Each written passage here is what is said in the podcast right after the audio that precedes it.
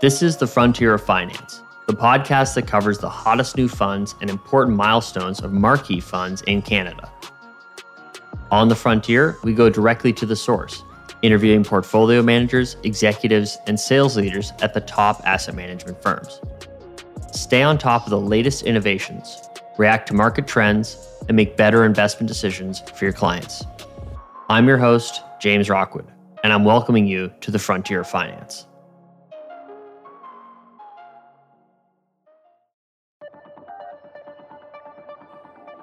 Cryptocurrency. The term has become a household topic and continues to make headlines after gaining astounding momentum since the beginning of the pandemic. Today, we're pulling the curtain back on a new product that brings crypto into the portfolios of traditional retail investors without the involvement of a cryptocurrency wallet. I'm thrilled to welcome two first time guests to the show. Joining us from CI Global Asset Management is Jennifer Sinopoli, Senior Vice President and Head of Distribution for Central Canada. As a former VP of Sales and Marketing, Jennifer brings a background of education and support for retail investment advisors and now leads the largest sales team in Canada at CI GAM. Also joining us is Paul Capelli, Portfolio Manager at Galaxy Digital Asset Management. Before joining Galaxy, Paul was the Director of Fixed Income at State Street Global Advisors and Director in High Yield at Oppenheimer. Thank you both for coming on the show today. I'm really excited to get into this topic. Paul, Jennifer, welcome to the frontier. Great to be here. Thanks for having me as well. It's great to be here.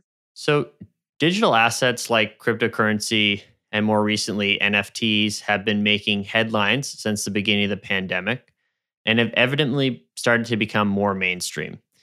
In fact, uh, Galaxy Digital cited almost 33 billion having being invested into crypto and blockchain startups last year. Before we dive into the mechanics of investing in crypto, I'd love to know why does the digital asset space exist and what does it offer that traditional products can't?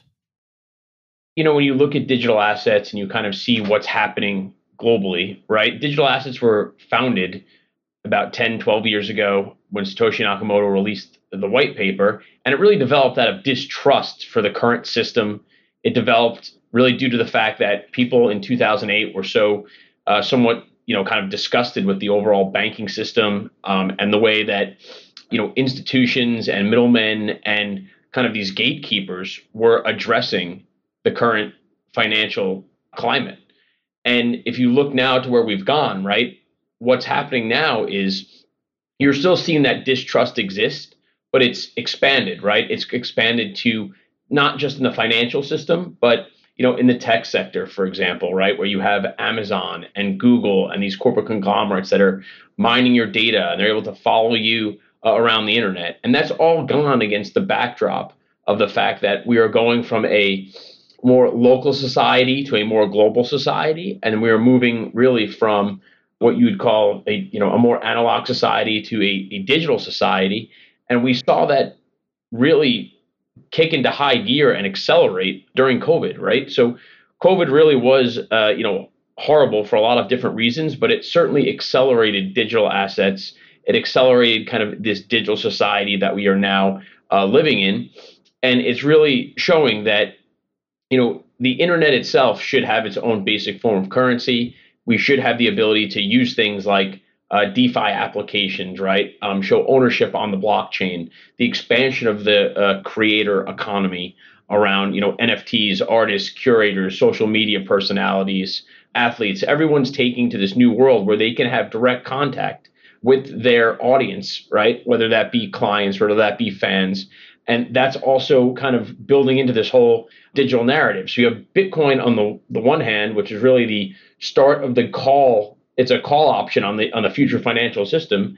And then you have kind of this whole new world that's kind of developing on the blockchain around digitization with things like ethereum solana um, and other you know web-based you know kind of new form web 3.0 if you will um, part of the internet. Would you say that right now it's still fringe or contra sort of traditional investment systems or is it now moving more into uh, another asset class for people to access widely?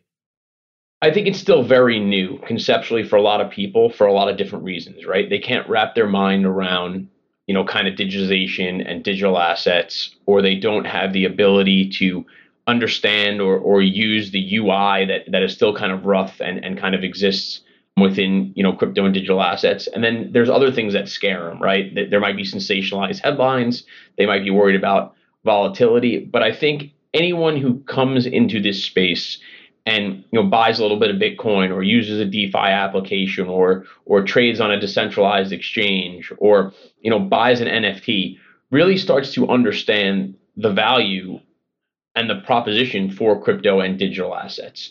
So I think while it's still very new, it's certainly becoming, I don't know, what I would call maybe less taboo or there's less confusion around, you know, what the use cases are for digital assets. So it certainly went from being, you know, something that was, you know, very nascent to a lot of people to now it is certainly in uh, the mainstream.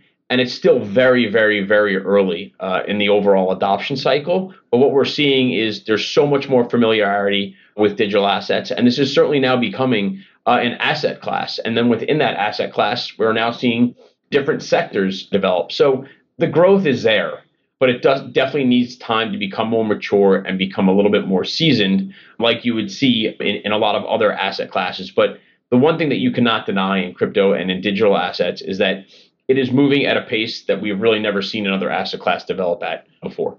Yeah, and I think it's interesting because it's a highly skepticized investment vehicle that's obviously seen a fair share of, of volatility and, and, mixed headlines in a pretty short period of time. As it carries over into more of the mainstream space, what confidence can the wealth industry give investors despite some of the initial reaction to it?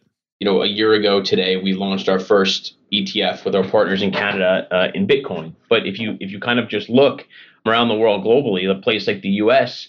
Um, has not been as forward thinking or is not you know is not ready to approve something like something as simple as a Bitcoin ETF, right? So if you think about where we are, right, advisors, the wealth space, they're all realizing that if we're not long, we're short, right? And we should be having an allocation um, to digital assets in our portfolio. Our, our CEO of Galaxy Digital, uh, you know, famed macro investor, uh, Mike Novogratz says now crypto and digital assets makes up 0.5 percent of you know the overall economy uh, globally, and he thinks that if you want to have a well-rounded portfolio, you should have at least that much of an allocation in your uh, to digital assets w- within your overall portfolio, which which I think does make a lot of sense because it shows how far we have come and if you are worried about things like inflation, you are worried about the current state of the of the tech sector and kind of you know the inefficiencies there. You should, if you want to be part of this new kind of digital creator economy, right? You should have a little bit of an allocation to digital assets and be part of the growth uh, that exists there, right? Because if you if you don't do that, you are missing out on what could be really a generational uh, opportunity in this sector. And, and I think that's interesting. I mean, ETFs made in the 90s to start, but but really kind of hit mainstream headlines and adoption in sort of post 2008, early 2010s. Crypto and, and NFTs have obviously been on a on a much faster scale. Like, do you think this is going to be as large of a change to wealth management space, to the investment management space as ETFs? Things can be larger. Just love to kind of get because that might be the only that I can think of similar type of sort of large change or fundamental product change that's hit the industry in the last 20, 20 years? You know, I was an old ETF guy before coming uh, over to Galaxy, right? So I saw what, especially in the credit side, what ETFs did um, in that market, right? Where they caused you know new liquidity, they caused price discovery, they caused you know they, they made trades uh, you know very directional, but but overall they were very good for the market and transparency and providing um, liquidity. I think on the digital asset side, there's a lot of ways for investors to get access, but there's not a lot of ways for them to safely get access to what has really become a new, you know, ownership type of, of assets, right? You hear things like not your keys, not your coin, right? You have to worry about things like, you know, your tax documents, your custody, you know, who the provider is of these products because you're not seeing you know, kind of the the classic gatekeepers now involved uh, in the digital asset space. And and our pledge um, here at Galaxy and, and working with our partners in Canada at CI was to make sure that we are providing the most you know reputable institutional uh, low cost products that there are that exist that are giving investors access to what we really believe is the kind of the next wave of finance. So this technology, right, especially you know in a sector like uh, decentralized finance, right, where you have uh, decentralized exchanges, you have uh, lending protocols, you have uh, asset management, you have access to derivatives. As this stuff starts to mature, as the user experience starts to become better, you're going to see, I think, more and more people invest because they're going to understand the benefits to being able to use and have exposure to digital assets. And the same way that ETFs, for example, were not in everyone's portfolio 10, 20 years ago, now it's almost laughable to think that you don't have ETFs as some level of access in your portfolio. I think in 10, 20 years, you're going to see the same with crypto. I think you're going to see larger allocations. I think it's going to make sense for a lot of people. And I think that, you know, we're still very early in the adoption cycle and the adoption will continue and this will continue to be a larger part of people's portfolios as the asset class expands. Yeah, and you made an interesting point about the access to the platform, you know, who's the provider, some of the risks potentially associated with that. Can you just for our listeners really quickly describe, you know, the process of of trying to purchase a digital asset today versus using an ETF to effectively purchase them?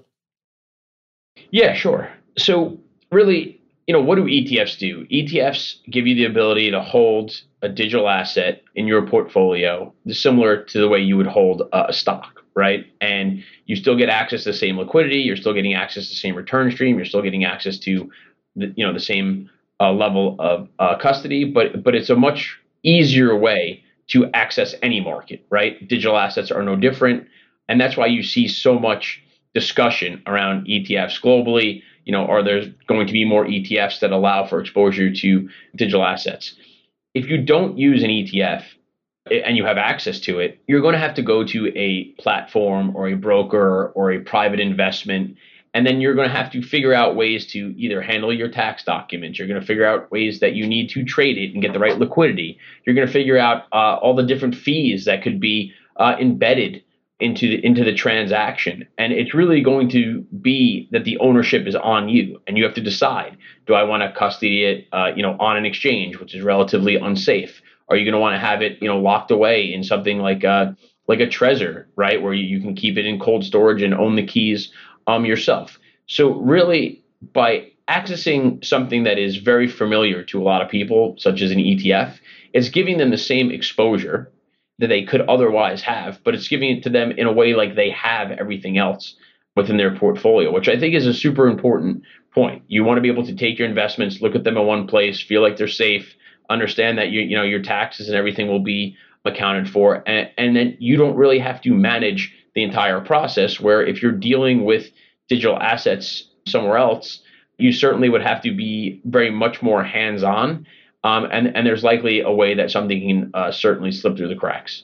Yeah, I think that's really interesting. I think that kind of goes to potentially proving or proving at the point that it is such a new industry is where you're talking about sort of the complexity of trying to purchase it on your own versus the simplicity of going after an ETF and how much harder it can be um, or potentially more variable or less secure it can be to, to buy it on your own. So I think that's a really neat point. And I think at that, I mean, with the Frontier, we're always trying to cover new fund launches. And at the end of January, CI and Galaxy announced the new CI Galaxy Multi Crypto Fund. This product joins the CI Galaxy Bitcoin and Ethereum funds. Would love to know from CI's perspective, why was it important to create a multi crypto fund? And then what is the strategy behind it? Our first crypto launches, although they were, you know, I would say wildly successful, um, from an advisor and a client perspective, we kept on hearing the feedback that we were getting was that they didn't know or understand or have the time really to allocate between the two products. And given the space's volatility, it was very difficult to make those decisions within the portfolio.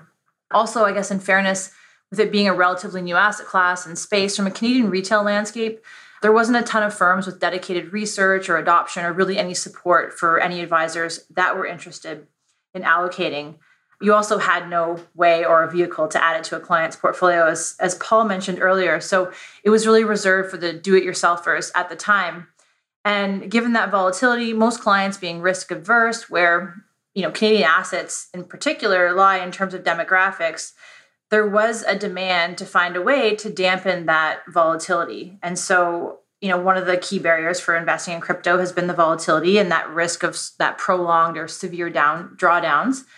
So we knew that there was a need for this product. And so working with Galaxy, you know, they created this trend signaling proprietary model which is able to now provide stronger risk adjusted returns compared to holding that passive long only crypto solution.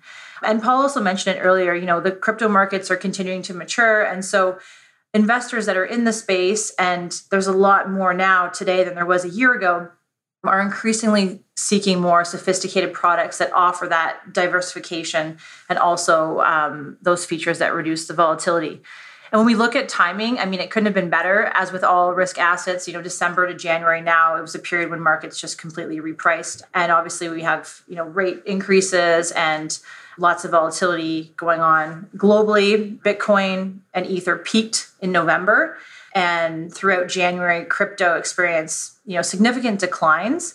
Uh, which shows us that although they've generated exceptional trailing returns, the drawdowns have been large and quick. And so just knowing the global situation today, the persistent volatility in risk assets, you know, rate hikes, everything that going on, it's beneficial for those that want to participate in the upside potential of crypto, but don't want to have or don't have the time really to to to take on the risk of the actual market. This is where this product comes in perfectly as a lower vol systematically managed um, solution. So that's why we say, in terms of timing, um, this was really the perfect opportunity to be able to offer this product to investors. Yeah, I think it's a really interesting thing to watch, sort of that intersection between, you know, such a such a high volatility asset class um, with a lot of of of announcements and coverage specifically around volatility and then having it fit into sort of that longer term view of wealth management and financial goals and trying to find ways to sort of reconcile both. I don't know that there's necessarily been that that challenge before that that's been obvious. You know, even with ETFs, there there are many low volatility ETFs or, or relatively or or even just understandable ones that that people could easily understand, like S and P 500, for example, long indices that have been tracked for for quite some time. I think it's a really interesting challenge. It's going to be a really interesting thing to see how advisors try to position this type of product to their customers and to retail clients and how it's going to end up being adopted by um, advice and, and sort of what the timeline looks like. So it's interesting. Yeah, especially because if you think about most investors, you know, we talk about time horizons here at Galaxy, and we think that, you know, three to five years is a good period of time where you should think about holding digital assets and, and your crypto exposure, especially where we are in the cycle of this kind of growth phase and, and new asset class. But the simple fact of the matter is that's just not necessarily the investment profile for everyone. And giving investors a liquid, transparent option to hold digital assets and to help manage some of that volatility is very beneficial, especially for those investors that are a little bit less risk averse and don't necessarily have the same time horizon. And within that, they don't have to sacrifice liquidity because we have the ETF wrapper, which really does provide, you know, a nice mix of both liquidity and giving you the ability to also manage that volatility in a transparent way that's that's model driven. And, then how would an advisor speak to a retail investor about this ETF in particular, trying to describe it, and and then also reconcile that idea of of the high volatility with with those longer term goals.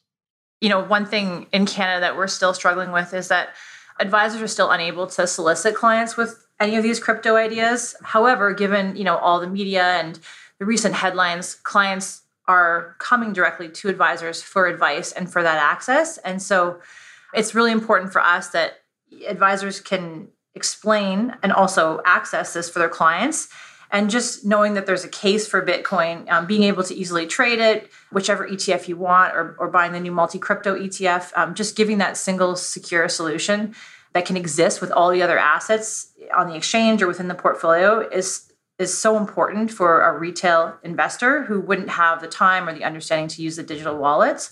So i think that's just important in itself to note that you know even though there's a, a lot of adoption globally in the retail space in Canada, it's still um, slow when it comes to you know advisor access, and there's it still has to be client driven in, in most cases.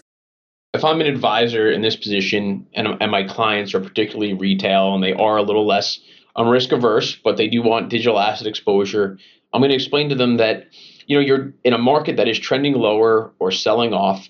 This product is designed to cap your downside risk and rotate more uh, into cash until the market settles.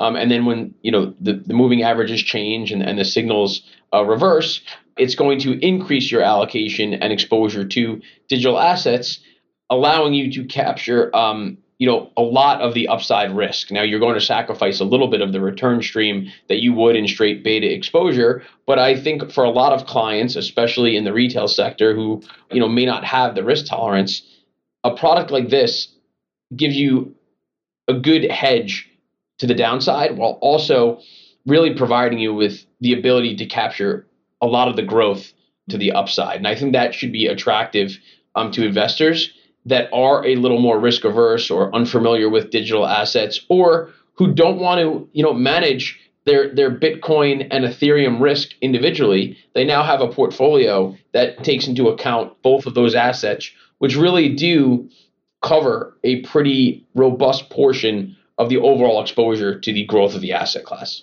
And on that note, too, like what what kind of retail investor would find this new fund ideal for their portfolio, or what sort of financial goal would he be looking for? I mean, obviously, if if it's demand driven, um, Jennifer, it's a, it's an interesting and good point, and I think also shows some of the how new the industry is and how new this sort of asset class is with this type mechanic in it. But uh, given that it's people who, who are asking for it essentially are are going to be the ones who can can receive it potentially how would you then find like what what's the ideal uh, investor at that point? Not just necessarily people who ask but beyond that.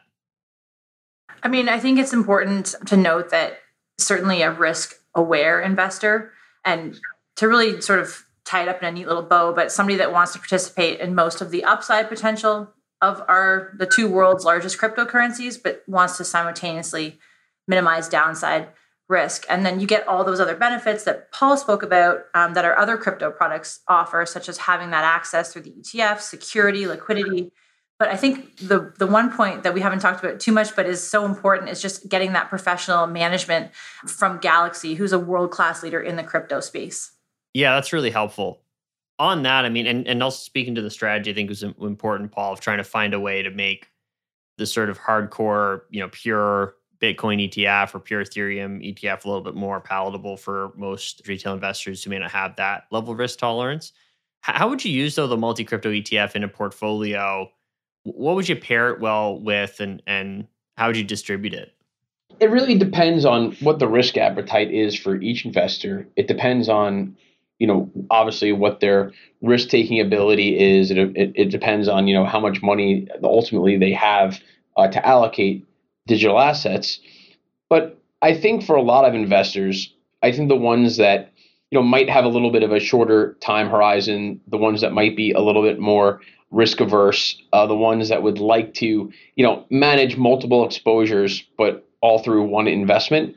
This fund is very suitable for that. And obviously if you if the thing if one of the things that keeps you up at night is volatility or you have uh, you know a portfolio that is you know not really going to put a large amount of capital into digital assets this might make a lot of sense. You know for the last you know few years uh, we've seen digital asset allocations in a lot of portfolios increase. For a long time it was you know kind of that 50 basis points to to 2% and now a lot of investors are starting out with one to two percent and going high as high as you know five or ten. I think that if you're worried about volatility and you have a little bit of a, a larger allocation, this is probably a good fund for you, especially uh, you know in markets that you know globally right now are in you know in some ways uncharted territory, but certainly in uncertain times. We've been really seen a period of you know high conviction, um, you know a lot of growth, bull market over the last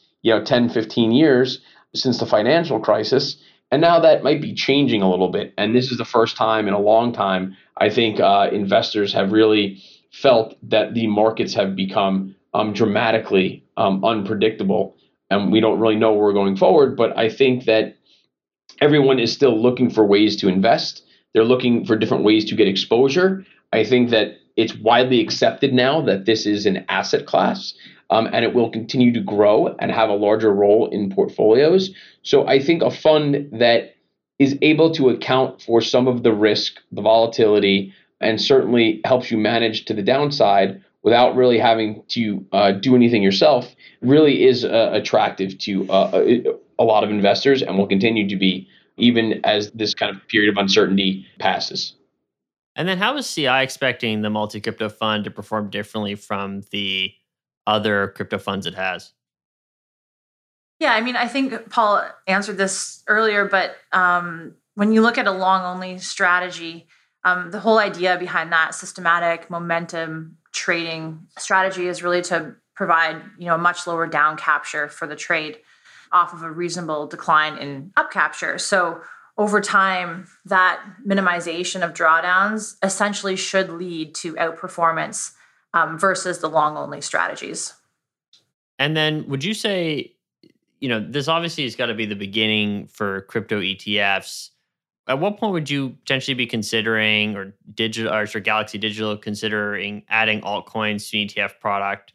Or uh, conversely, to ever see asset managers launching their own coins?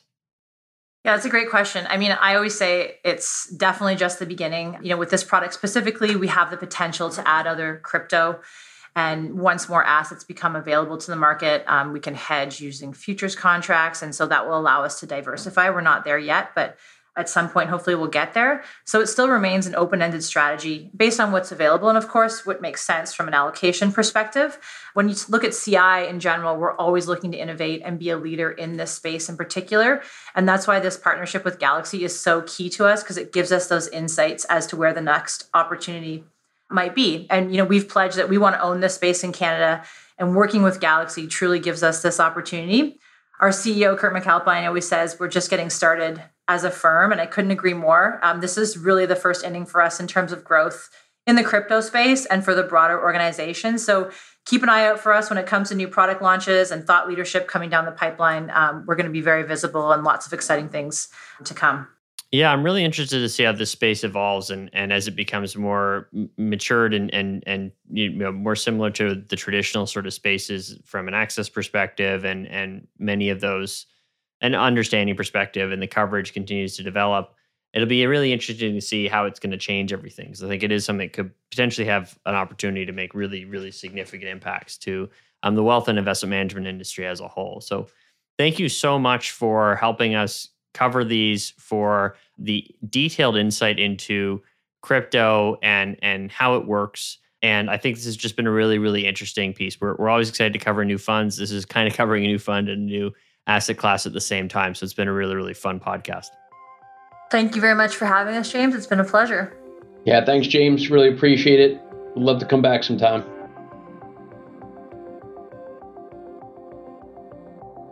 It's a great time to talk about cryptocurrency.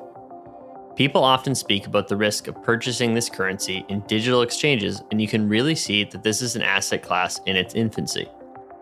What CI GAM and Galaxy Digital Asset Management have done is create much greater accessibility to these exchanges by offering a regulated solution that aims to lower the volatility of investing in this space. This is an example of why advice is so necessary. At this point, retail investors can purchase beyond the reach of their advisor, which underpins how essential it is for advisors to be aware of products that are getting a lot of attention regardless of merit. With these fundamental changes happening in the world of investing, being a retail investor's go to person will open more opportunities for holistic discussions and deeper understandings of their goals and risk tolerance. Thanks again to Jennifer and Paul for joining us on the podcast. And thank you especially for stepping out onto the frontier with me. If you like what you hear, feel free to drop us a five star rating and review on Apple Podcasts and subscribe to us wherever you get your podcasts. We'd love to have you join us. We'll see you next time on the frontier.